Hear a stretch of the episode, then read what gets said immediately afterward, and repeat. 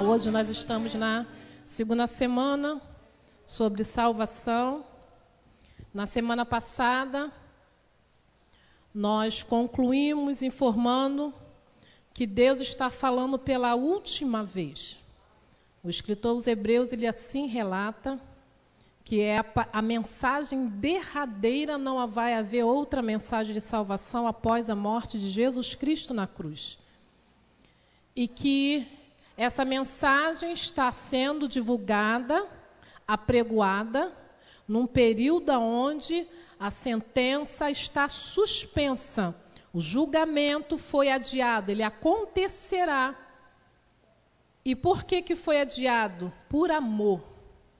Qual é o ato?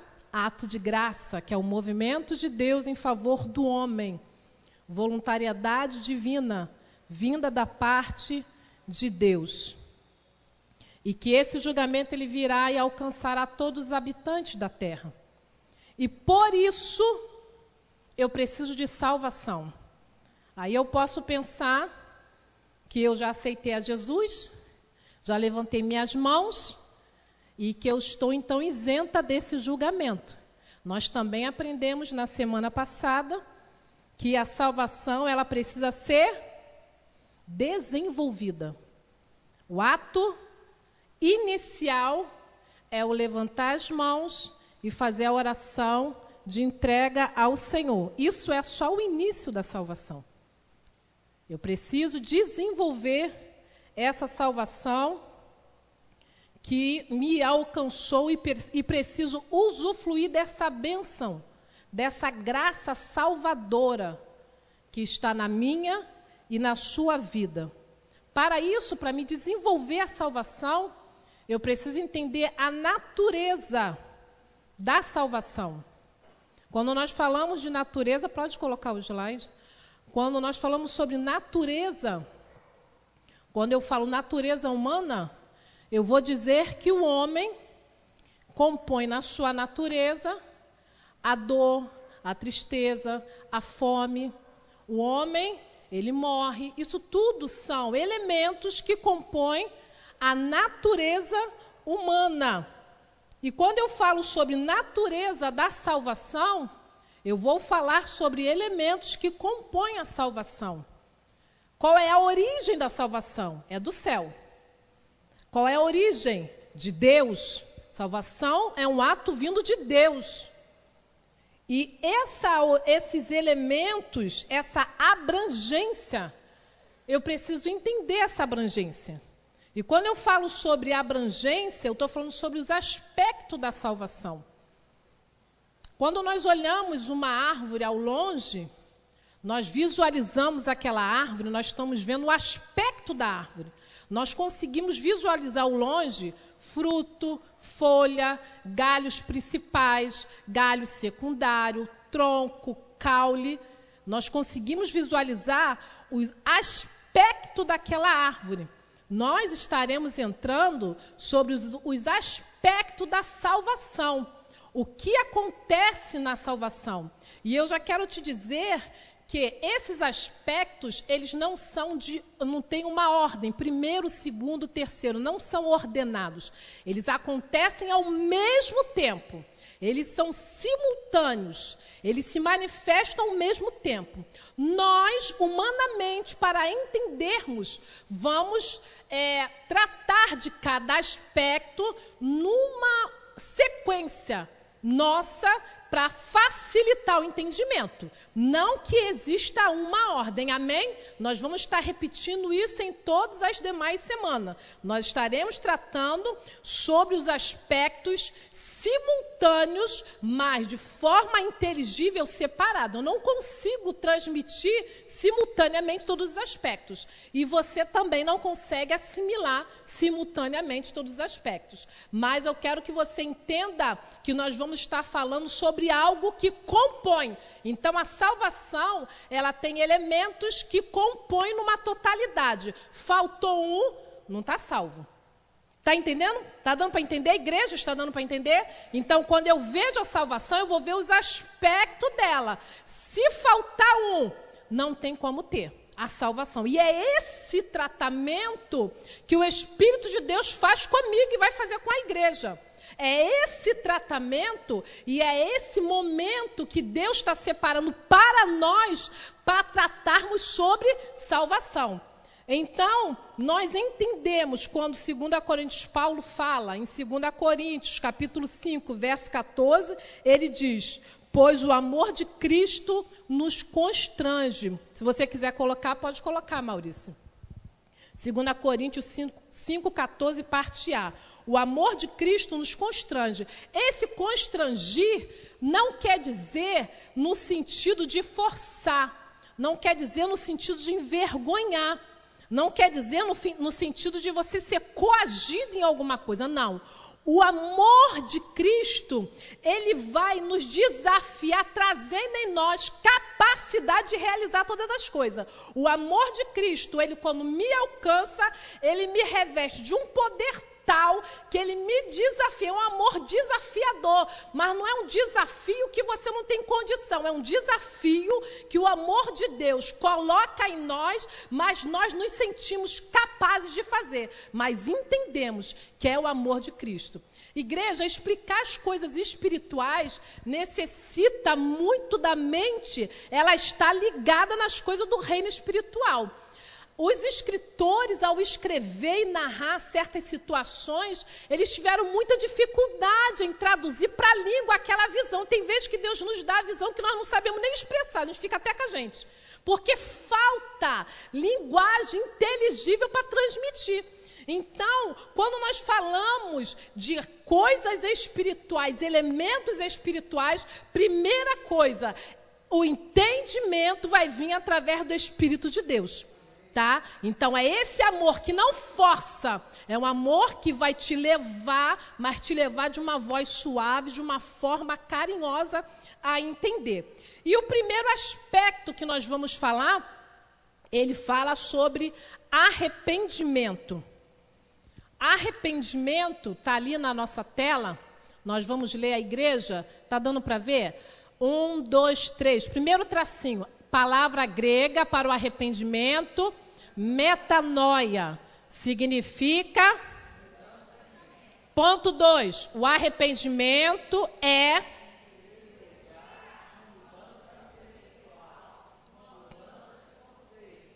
Ponto 3. Pelo.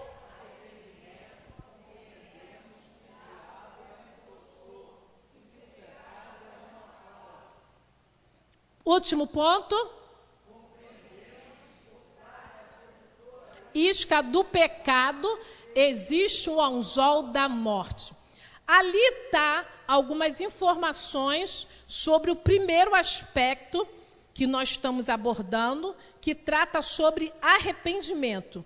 Nos nossos dias, de uma forma é, é, secular, a palavra arrependimento traz conotação de é, lamentação, desistência de fazer alguma coisa, eu me arrependi de ter comprado aquela casa, me arrependi de ter estar tá fazendo esse curso, me arrependi, uma lamentação. Mas o arrependimento, ele envolve uma virada. E ali no primeiro ponto vem falando: arrependimento significa mudança de mente. Quando é que a minha mente ela inicia essa mudança? quando eu ouço a palavra de Deus. A minha mente, ela é tocada pela palavra de Deus e aquilo que eu vou ouvindo, o meu intelecto ele vai entendendo e eu vou absolvendo de forma inteligível a palavra de Deus e que produz em mim um arrependimento. E aí ele fala assim: em primeiro lugar, uma mudança intelectual. Ele fala primeiro porque é o início de todas as coisas, é o ponto inicial dos aspectos da salvação, porque ele abre porta para os demais. Uma mudança de conceito. E ele começa a perceber através da palavra de Deus, e Atos 17, 30 vai nos narrar no passado, Deus não levou em conta a ignorância, mas agora ele ordena, olha a palavra, agora ele ordena que todos em todo lugar se arrependam. Então, o arrependimento não é uma opção. O arrependimento é um requisito primordial. O arrependimento, ele vai me levar ao perdão. O arrependimento, ele vai me aproximar de Deus. Quanto mais eu atraso em me arrepender, mais eu atraso o perdão de Deus me alcançar. Quanto mais eu acho que eu não tenho que me arrepender, o resultado são atrasos de oportunidades e bênçãos espirituais. Alguém definiu que o arrependimento, existe uma definição que fala que o arrependimento é uma verdadeira tristeza sobre o pecado. Arrependimento, uma verdadeira tristeza sobre o pecado, incluindo um esforço sincero para abandoná-lo. Mas quando eu falo sobre arrependimento e tristeza, eu tenho que diferenciar arrependimento de remorso. Eu não posso passar sem trazer alguns conceitos básicos sobre isso. Por quê? Porque a base é a mesma. A base da tristeza, a base do arrependimento é tristeza. A base do remorso também é tristeza. Mas existe algo genuíno que vai se identificar com as escrituras. Eu preciso entender a diferenciação. Quando eu falo de arrependimento, tristeza, eu estou falando da origem pecado, erro. Quando eu falo sobre remorso, eu estou falando da consequência. Vamos para alguns exemplos básicos e rápidos, e aí você vai aplicar num contexto em geral da sua vida. Não, mantém lá.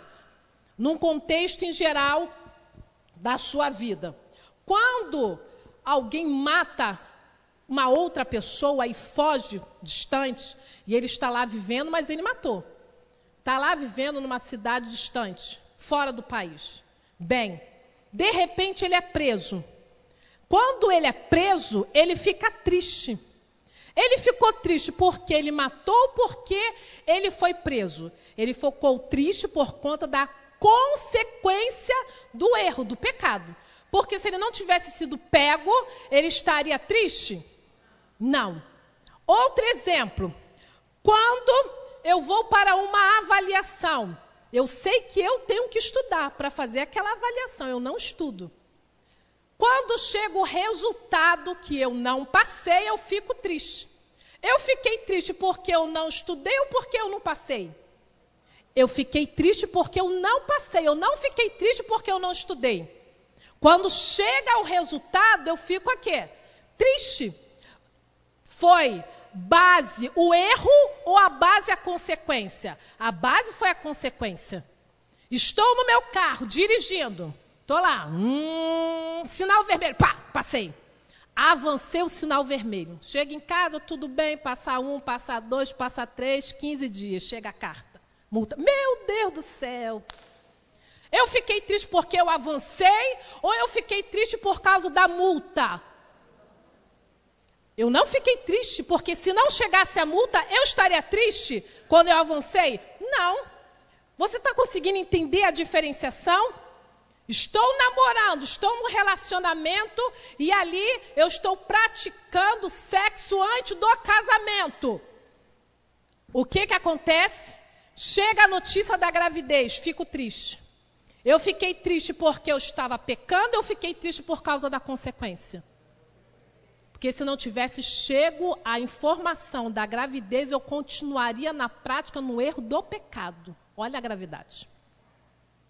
Então nós temos que entender que o arrependimento, ele se faz necessário, mas não é uma tristeza da consequência. Eu perdi, eu fui pego. Não é não ter êxito naquilo que está fazendo, mas é quando infringir naquele momento antes da consequência, eu me arrepender e me voltar para Deus e não fazer mais. Ainda que a multa não chegue, eu não, não vou mais. Ainda que a gravidez não chegue, eu não vou fazer mais. Está entendendo? Ainda que nada aconteça, mas eu agora estou triste porque eu entendi o pecado e o erro. E aquela tristeza, ela vai me confrontar com a palavra de Deus. O Evangelho de Mateus, capítulo 3, verso 2, vem narrando o seguinte coisa: Arrependam-se, porque o reino dos céus está próximo. Arrependam-se, porque o reino dos céus é chegado. Quando nós temos essa informação no Evangelho, o arrependimento sincero e verdadeiro, ele alcança três vertentes. A vertente da tristeza, que quando eu ouço a palavra de Deus, aquela palavra, ela vai me constranger de uma tal forma que eu vou ficar triste, porque eu estou envolvido naquilo que a palavra está dizendo que não é para fazer. A minha mente, primeiramente, é tocada pela palavra, vem a tristeza, então, ó, mente, intelecto, mexe com as minhas emoções, porque eu não quero estar mais envolvido naquilo, esse é o verdadeiro arrependimento e eu me volto para Deus. Então, o verdadeiro arrependimento, ele vem na mente, mexe com as minhas emoções, por isso eu me sinto triste, por isso eu me sinto envergonhado e me faz eu fazer o quê? Voltar para Deus. Não, não quero mais mentir. Não, Senhor, não quero mais estar nessa situação de engano. Eu estou triste, eu estou ouvindo a palavra, a palavra está me dizendo que eu tenho que ser limpo, santo, verdadeiro. E aí eu me volto para Deus. Esse arrependimento, como Mateus fala, arrependam-se porque é chegado o reino dos céus e o reino está próximo. Originalmente ele está falando que façam-se arrependido. Fazer-se arrependido é um estado. É um estado e não é um ato. E nós entendemos isso quando nós vemos no início da igreja, no século 3, no século 6, no início da igreja, aonde as autoridades católicas tratavam de arrependimento de uma forma diferenciada. Como era tratado o arrependimento? Eu errei, eu vou, entro lá naquela cabinezinha, não sei o nome, tá? Confessionário, e ali eu vou praticar o arrependimento. Mas Martim Lutero se levanta e diz: não é dessa forma que a Bíblia ensina. Não é dessa maneira que Jesus Cristo quer. E as primeiras quatro teses dele, anexada lá, trata sobre o verdadeiro arrependimento. E de que maneira que trata sobre o verdadeiro arrependimento? Nós trouxemos ali, as, não deu para colocar as quatro, nós colocamos só três. Você anota e depois você olha. Passa para mim o próximo slide. Ele fala lá, convida ele convida é, as pessoas, né, vem falando assim, por amor à verdade, no empenho de elucidá-las, de, discutir-se-á o seguinte em Wittenberg, sob a presidência do reverendo padre Martim Lutero, mestre de arte, santo em teologia e professor catedrático desta última, naquela loca localidade. Por esta razão, ele solicita que os que não puderem estar presentes e debater conosco oralmente o façam por escrito, mesmo que ausente, em nome do Senhor Jesus Cristo. Amém. Tese 1. Ao dizer, fazei penitência, o nosso Senhor e Mestre Jesus Cristo quis que toda a vida dos fiéis fosse penitência. Esta penitência não pode ser entendida como penitência sacramental, isto é, na, da confissão e satisfação celebrada pelo ministério dos sacerdotes. Deixa eu explicar. O ponto 1, um, ele faz a referência de Mateus 4,17, que fala sobre arrependei-vos. E ele fala: Cristo, Jesus Cristo, quis que toda a vida dos fiéis fosse penitência. Quando ele fala sobre esse termo penitência, ele não está falando no sentido de você é, é, fazer atos físicos fazer uma prática física, ele está colocando em relação ao estado de consternação. Quando Mateus fala arrependei-vos e façam-se arrependido, ele está dizendo assim: viva uma vida de quebrantamento. O quebrantamento, ele é diretamente ligado ao arrependimento. E Martim Lutero entende isso. Ele fala assim, ó, arrependimento não é prática. Arrependimento é o estado do cristão. O estado de quebrantamento, ele tem que ser permanente. E ele faz referência ao quê? Arrependei-vos, porque é chegado o reino dos céus. Então, o arrependimento, ele precisa ser um estado constante de caminhada. Aí Martim Lutero continua dizendo e diz: esta consternação esta penitência não pode ser entendida como penitência sacramental. Eu ir lá e o padre ou a, autoridade religiosa dizer o que eu tenho que fazer. Ó, vai lá, dá 10 Ave Maria, faz tanto Pai Nosso e você já está perdoado. Não é isso. Por que, que ele fala que não é isso? Que a confissão e satisfação celebrada pelo ministério do sacerdote, o que, que ele está dizendo?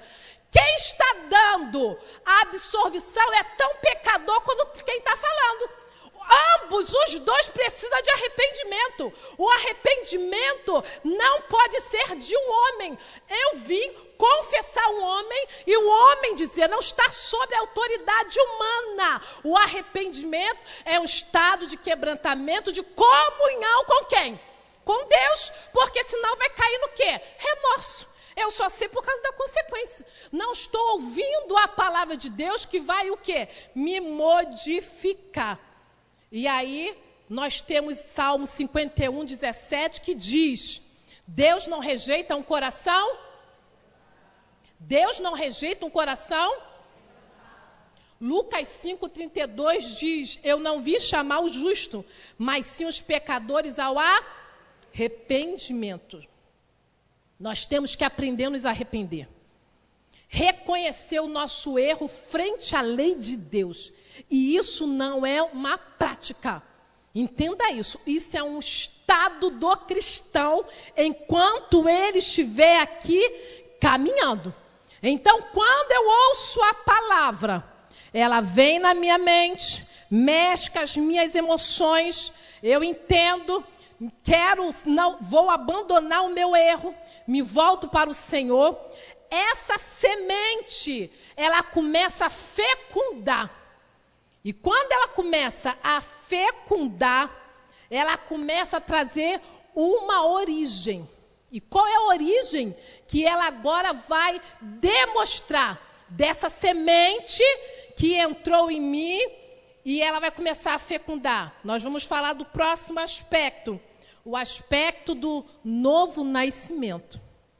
Então nós estamos entendendo que o novo nascimento é uma ação exclusiva do poder de Deus. Deus decidiu dar nova vida. Foi Deus que decidiu. Estava nele e ele decidiu dar essa nova vida. Há muitos entendimentos. Não, volta lá. Deixa lá onde está. Isso. Há muitos entendimentos sobre o novo nascimento.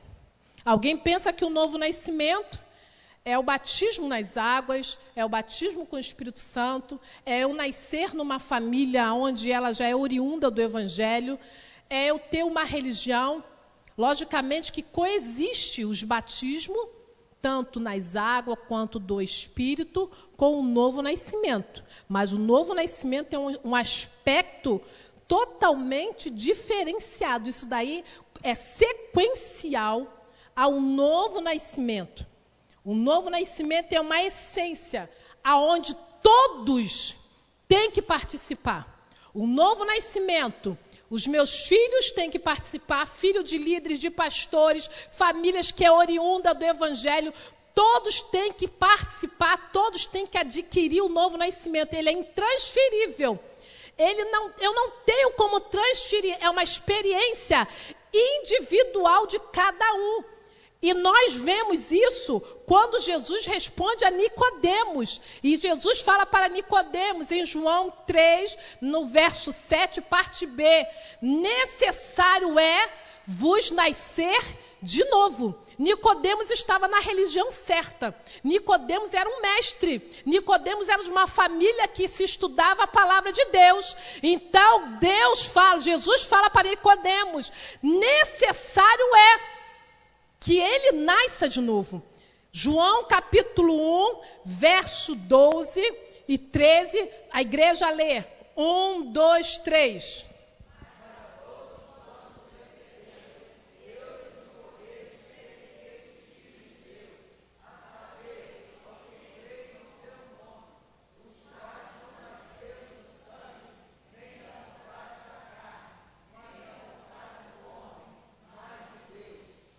Percebe que João, ele está determinando que o nascimento biológico de um homem jamais poderá determinar o nascimento espiritual.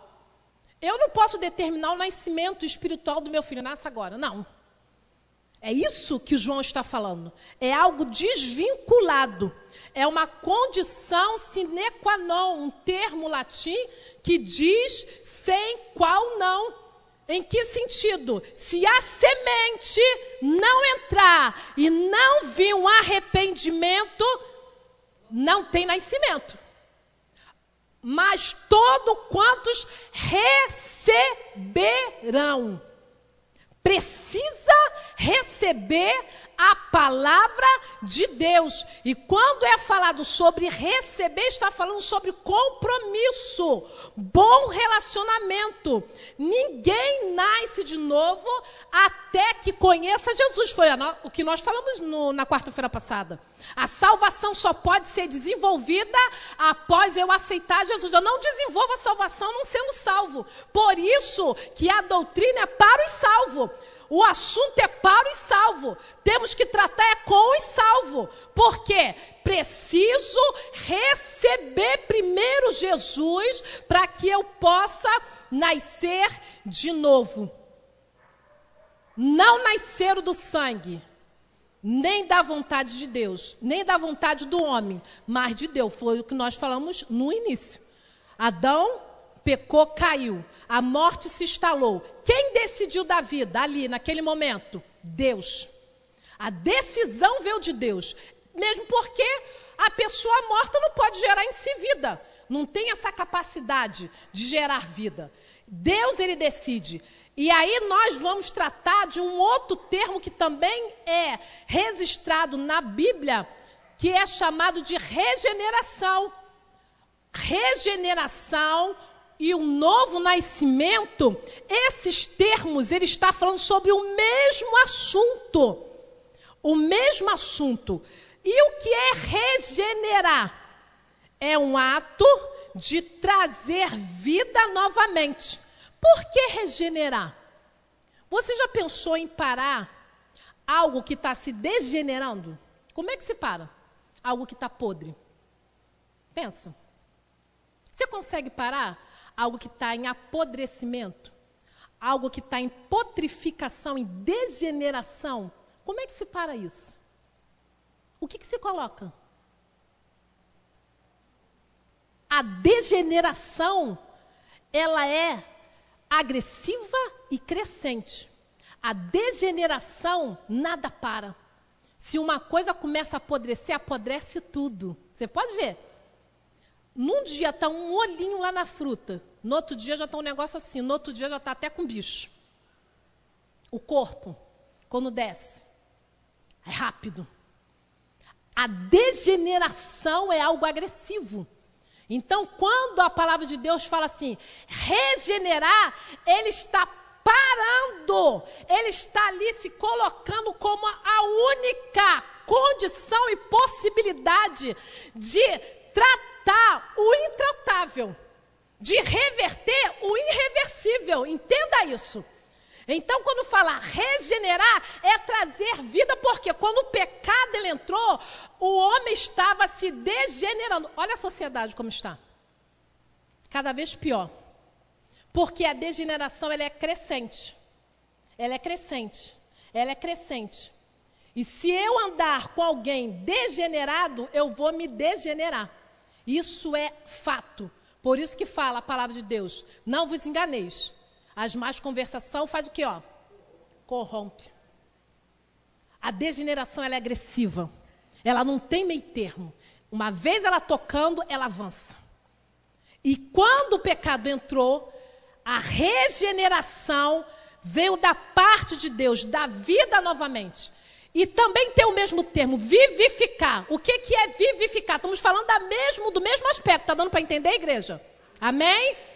Estamos falando da mesma coisa. É que na palavra de Deus vai ter momentos que você vai ler regenerados. Daqui a pouco você vai, ver, vai ler nova vida. Daqui a pouco você vai ler vivificados. Efésios 2:1 diz que vós vivificou, estando nós ainda o quê? Mortos. Aonde?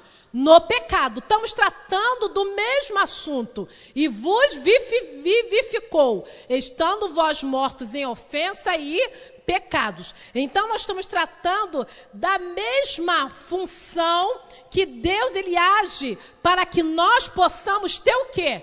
Nova vida, que é o que está lá no slide. Vem regenerado, novo nascimento, regenerar, vivificar, que o resultado é qual a igreja diz bem forte? Um, dois, três. Nova vida.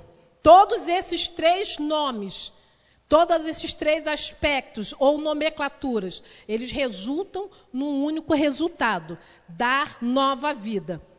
E aí, como se dá esse nascimento? Já entendi sobre o resultado, mas como isso acontece? Passa para mim o próximo slide.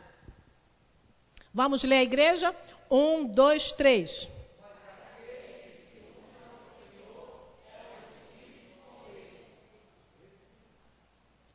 Vamos ler o resultado? Um, dois, três.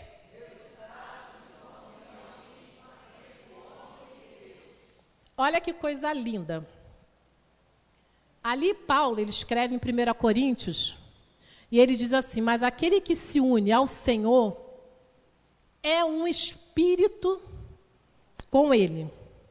Ninguém nasce se a semente não fecundar. Na ordem natural é dessa forma.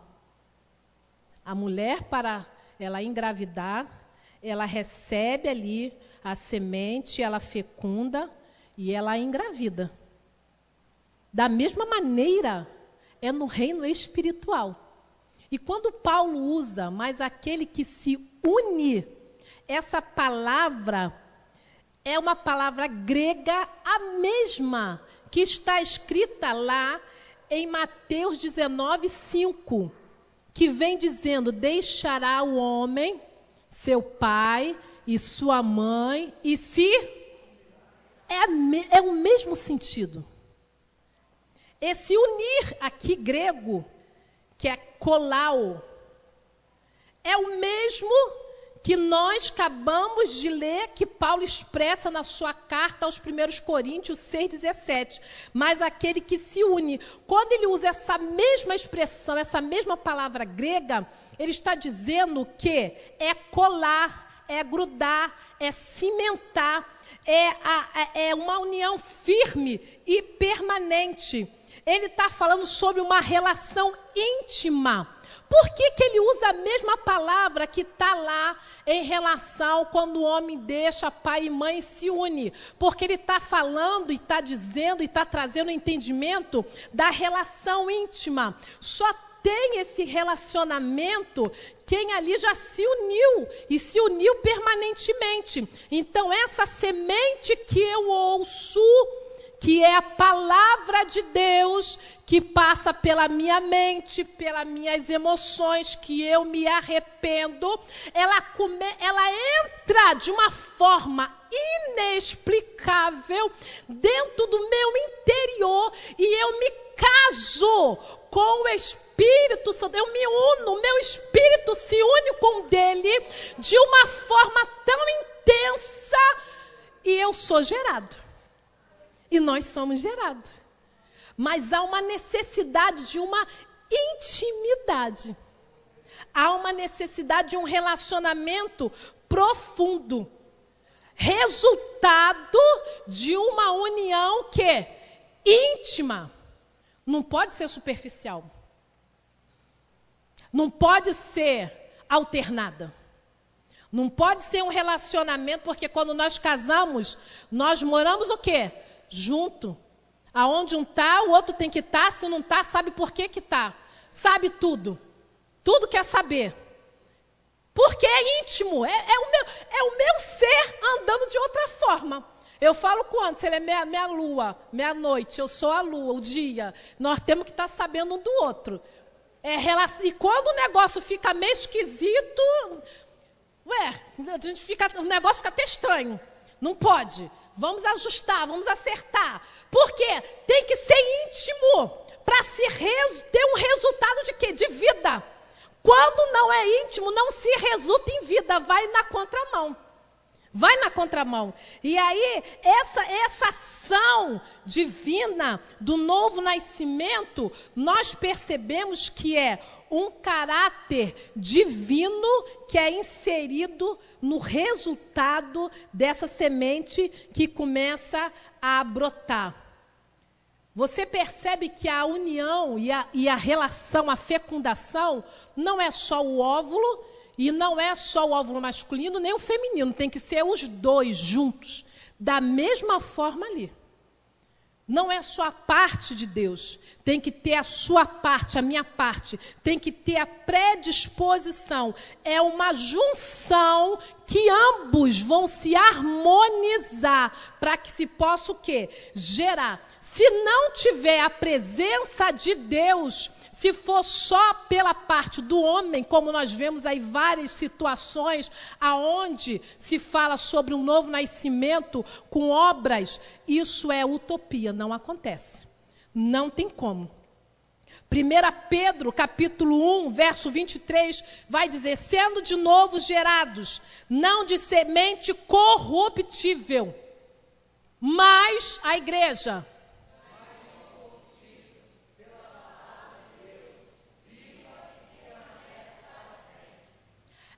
Aqui é um ponto aonde a igreja precisa explodir. Por que precisa explodir? A nossa religião é a única.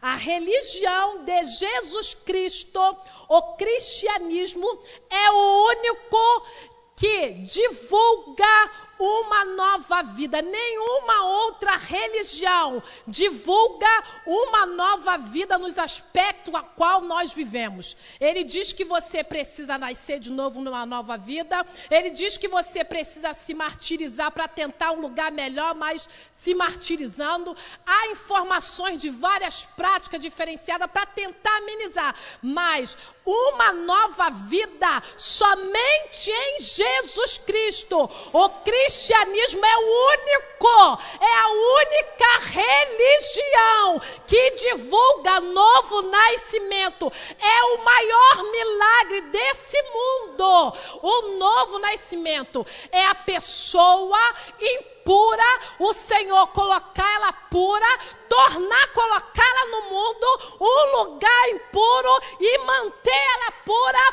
pelo poder da palavra dele. Aleluia! Glória a Deus! Nós estamos aqui pelo poder dessa palavra. Nós estamos limpos pelo poder da palavra. Essa é a única religião que prega transformação de vida, nova vida. O maior trabalho do mundo não é manter um país, não é manter a Casa Branca organizada, não é manter o Planalto organizado. O maior trabalho do mundo é manter a igreja do Senhor regenerada, viva.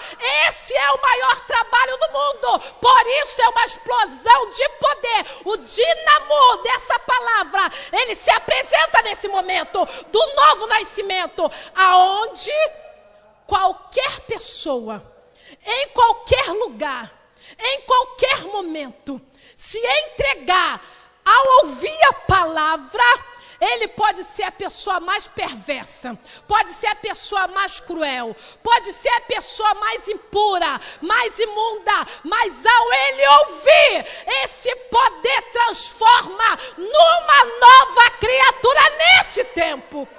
Terá suminácia. Há poder na palavra de Deus. Há poder na palavra de Deus. E esse novo nascimento, como nós falamos lá no slide anterior, que era o primeiro arrependimento, ele começa na mente. Mas quando há um novo nascimento, nasce novamente, nasce novo coração, nasce nova aparência. Me diz aí quem não muda de aparência quando aceita Jesus. A.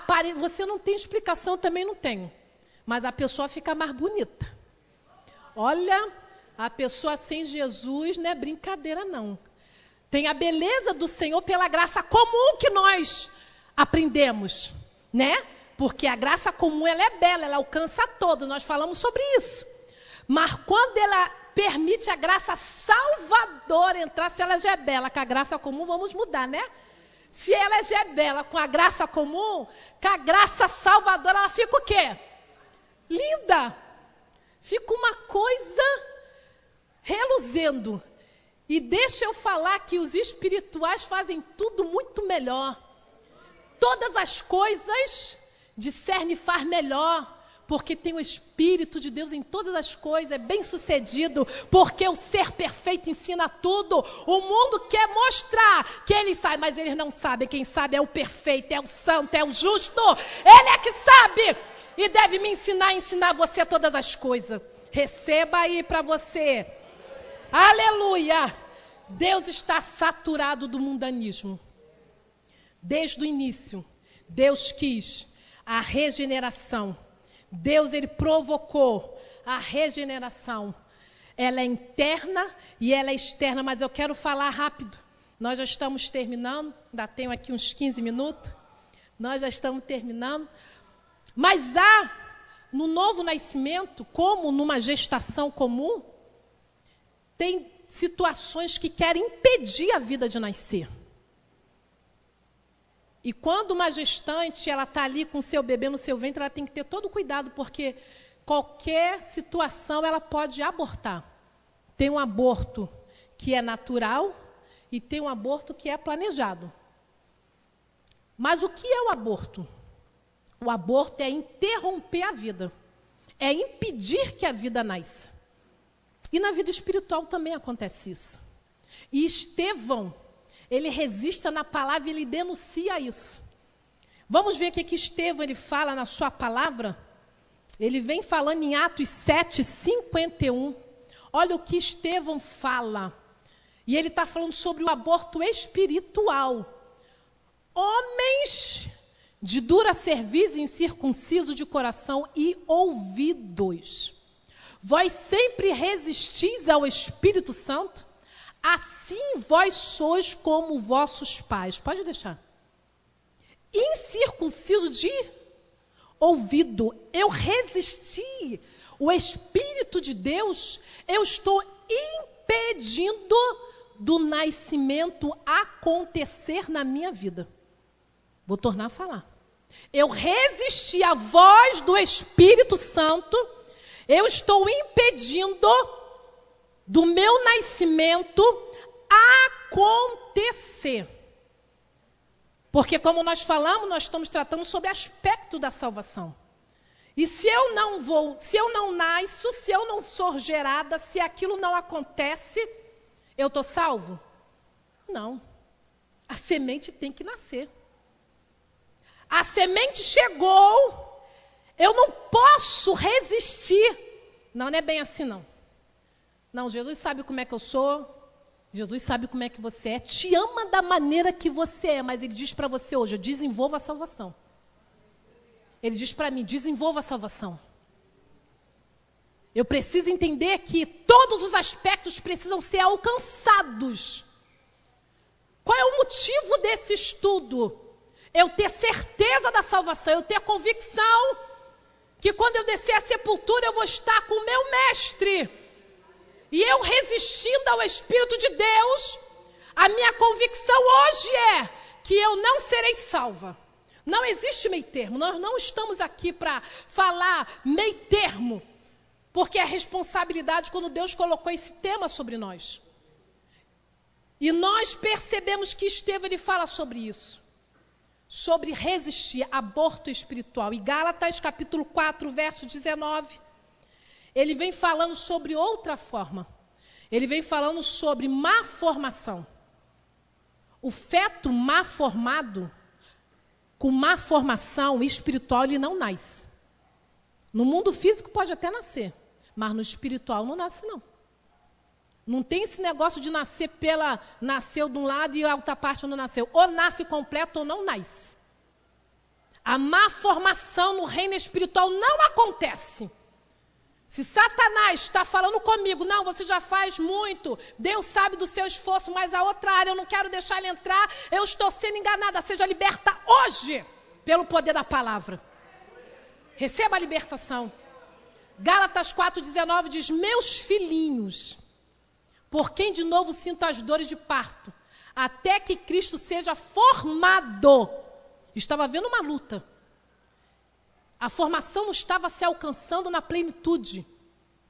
E Paulo, escrevendo aos Gálatas, ele diz: Eu sinto as dores. Sabe aquilo que você percebe no seu amigo, no seu companheiro, no seu líder, no seu parente, no seu pai, no seu esposo, no seu marido? Você vê. E você diz: Jesus, ajuda. Senhor, liberta nessa área, trabalha nessa área. E Paulo ele percebia essa má formação. Por que ele fala dores de parto? Porque está necessitando de nascer. A dor do parto é na hora do nascimento. Está na hora de amadurecer. Pastores na hora de amadurecer, líderes na hora de amadurecer, igreja na hora de amadurecer, família está na hora de amadurecer. A dor de parto, o Espírito de Deus, Ele está fazendo nós sentirmos uns pelos outros. Está na hora de nascer. Muito sério isso. Um novo nascimento, ele gera dentro do homem uma disposição para agradar a Deus com facilidade, de modo incondicional. Já viu aquela pessoa que não sabe dizer não e quando diz não se contorce todo? Ai, Senhor, já está com tudo, está sobrecarregado, está abarrotado. E, meu Deus, porque tem uma disposição. Não tem tempo, mas quer agradar o Senhor. Quer fazer tudo para o Senhor. E aí, aquele que é nascido não faz a sua vontade, mas faz a vontade de Deus. O próximo slide. E aí nós fizemos aí uma informação, uma maquete, um segmento para a gente poder entender. Vem a semente, ouvir a palavra de Deus, gera o arrependimento, que vem através da fé salvadora, que inicia a iluminação na mente, o arrependimento. Vem a regeneração, a semente ela começa a produzir, ela nasce. Aquele brotinho nasce. Vem a regeneração, que é o novo nascimento, que é a vivificação. E após esse novo nascimento vem a conversão. Entenda que arrependimento e conversão são distintos. Ali, os dois primeiros, arrependimento e regeneração, é interno, eu não consigo ver. Só quem vê é Deus. Só quem vai dizer aqui quem é nascido ou não é Deus. Só quem vai dizer aqui quem é arrependido ou não é Deus. Mas a conversão ela é externa. A conversão eu percebo. E o irmão não é convertido, não. Você já ouviu falar isso? Meu Deus, converte essa pessoa. Por quê? Está tendo atitudes externas que não está mostrando o quê? O novo nascimento. Mas eu quero te dizer que a conversão, ela muda o sentido do curso da vida, que era a inclinação para fazer o mal para o bem. E você vê que essa conversão, ela te direciona para onde? Para Jesus Cristo, para a vida eterna.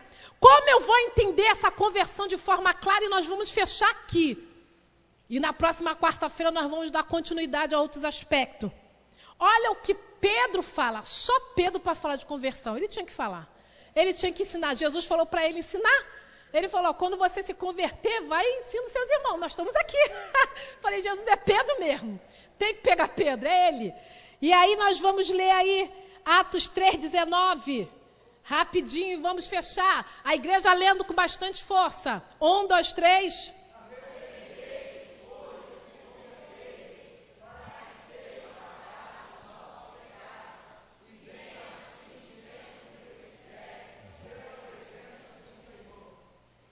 Arrependei-vos, pois, e convertei-vos. Pedro, ele pensou que ele estava convertido. E aí ele falou para Jesus assim: Ah, Senhor, eu morro até por ti. Numa conversa lá com o mestre, né? Registrada lá em Lucas. Jesus estava falando para ele: É, Pedro, Satanás pediu para se andar. Não, Senhor, eu estou forte. Morro até por ti. E o Senhor que conhecia Pedro, falou: Pedro, Pedro, ainda essa noite tu me negarás três vezes. O que, que Pedro estava falando para o Senhor? Estava falando de forma errada. Ele estava achando que ele estava convertido. E o Senhor falou: Não, quando tu se converteres, vai e confirma os seus irmãos. Qual é a diferença aí brutal? A conversão, ela é diferente de mudança. Mudança é um aspecto humano. Mudança nada mais é que uma troca. Eu tenho essa blusa, eu posso trocar ela. Eu tenho uma casa, eu posso trocar de lugar para morar. Eu vou mudar, mudança. Mudança, ela te permite você retornar ao estado anterior. Eu mudo de casa, eu mudo de carro, eu mudo de país, mudo de curso. E se ainda assim eu mudar, eu me arrepender, humanamente, eu posso retornar ao que eu era anteriormente. Então isso é troca, isso daí é uma mudança. Agora, a conversão não. A conversão ela é irreversível. Que isso, Adriana? É. E eu vou te mostrar. E Deus deixa exemplos na no nosso próprio corpo. A conversão, uma vez convertido, não se volta mais. E aí, o Senhor me impactou que eu gelei da cabeça aos pés. Acho que eu falei, Senhor, acho que eu vou fazer um jejum de 24 horas. O negócio está estreito. Por quê?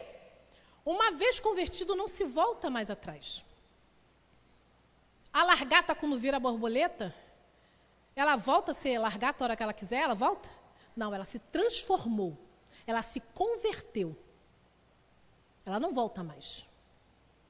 O nosso corpo, as células que nós tínhamos quando criança, elas se converteram para células adultas. E agora, a quem está na terceira idade já está nas células mais avançadas ainda. Você pode voltar ao seu estado de célula lá de criança novinha, você pode? Uma vez as células convertidas, você não volta mais atrás. Uma vez alcançando a fase adulta, você não volta mais a ser criança. Você não retorna ao estado que você estava. A conversão, ela é algo irreversível. Uma vez convertido, sempre convertido. Aí você vai falar assim para mim: "E os desviados? Ainda não nasceram." nunca conheceram a conversão. Porque uma vez convertido, Paulo ele diz: "O que vai me separar do amor de Deus?" E você vai ver que as pessoas que se desviaram, elas vão ter resposta rápida do que separou ela do amor de Deus. E você vai procurar nessa narrativa de Paulo e você vai encontrar. E Paulo ele vai falar sobre isso. E quando Jesus fala sobre conversão, ele está falando sobre nós gerarmos a, o caráter de Cristo. Uma vez nascidos de novo, nós caminharemos para a conversão. É uma metamorfose. Exemplo na Bíblia. Gênesis capítulo 19, verso 26. A palavra vai nos dizer que a mulher ela olhou para trás. E a mulher de Ló olhou para trás e ficou o quê? Olha a palavra.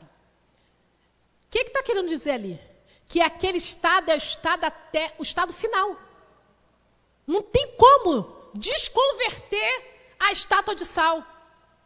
Ficou convertido, é um processo final. Uma vez convertido, você vai padecer pelo amor de Deus, mas você não vai negar. O Espírito de Deus, ele vai ter acesso sempre ao seu coração, ao meu coração e à minha mente, porque eu estou convertida pela palavra de Deus. E se algum dia eu pensei, ah, vou deixar esse evangelho? Eu quero te dizer hoje que você nunca nasceu. Eu quero te dizer hoje que você nunca deixou a semente de Deus germinar na sua vida, no seu coração. Eu quero dizer para você hoje que, como Paulo diz em 2 Coríntios 5,17, novas criaturas, ele está falando nesse processo de conversão. É nova, com novo interior, com nova mente, com novo aspecto, com nova atitude. O convertido, ele não pratica mais aquilo que ele falava. O convertido não mente. O convertido não rouba. O convertido não adultera. O convertido, ele deixa porque é a prática externa daquilo que está dentro. Ali a conversão é o lado visível do arrependimento e do nascimento. É o lado da moeda. Toda ação tem uma reação. A ação da semente da palavra de Deus entrou em mim. Qual é a reação? Eu me voltar para Deus e fazer somente aquilo que Ele quer que eu faça. Ainda que com dor, ainda que com lágrima, ainda que com perda. Mas eu vou declarar: Eu sou teu, Senhor. Não consigo te deixar, porque eu sou convertida. Eu não consigo te abandonar é algo que está maior do que eu. Uma vez convertido, ninguém tira isso de você. Ninguém arranca isso de você. E a palavra de Deus quer que nós nos convertamos. Convertei-vos. Uma palavra que muito bem nós falamos. Transformai-vos pela. O que é transformar? É essa conversão transformai-vos pela renovação da vossa mente. E aí você pode perguntar: como fazer para alcançar tudo isso? Como fazer? O que fazer para alcançar tudo isso? Ouça a palavra de Deus.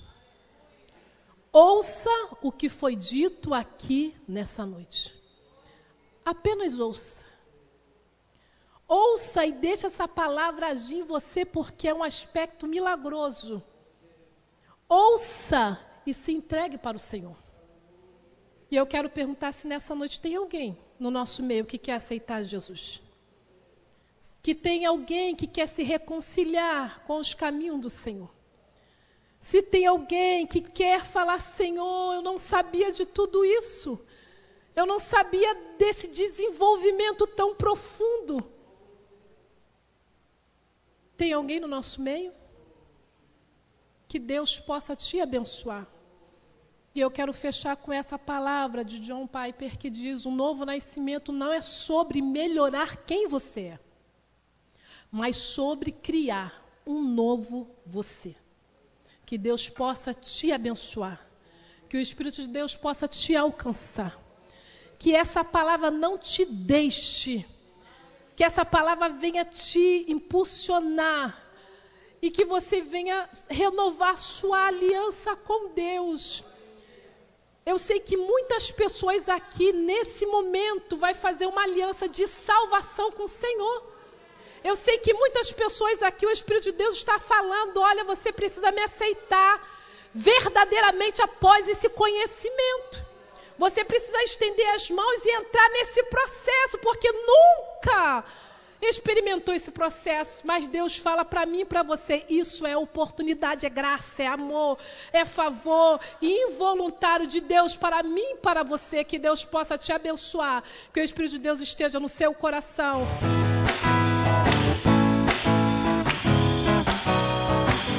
Que bom te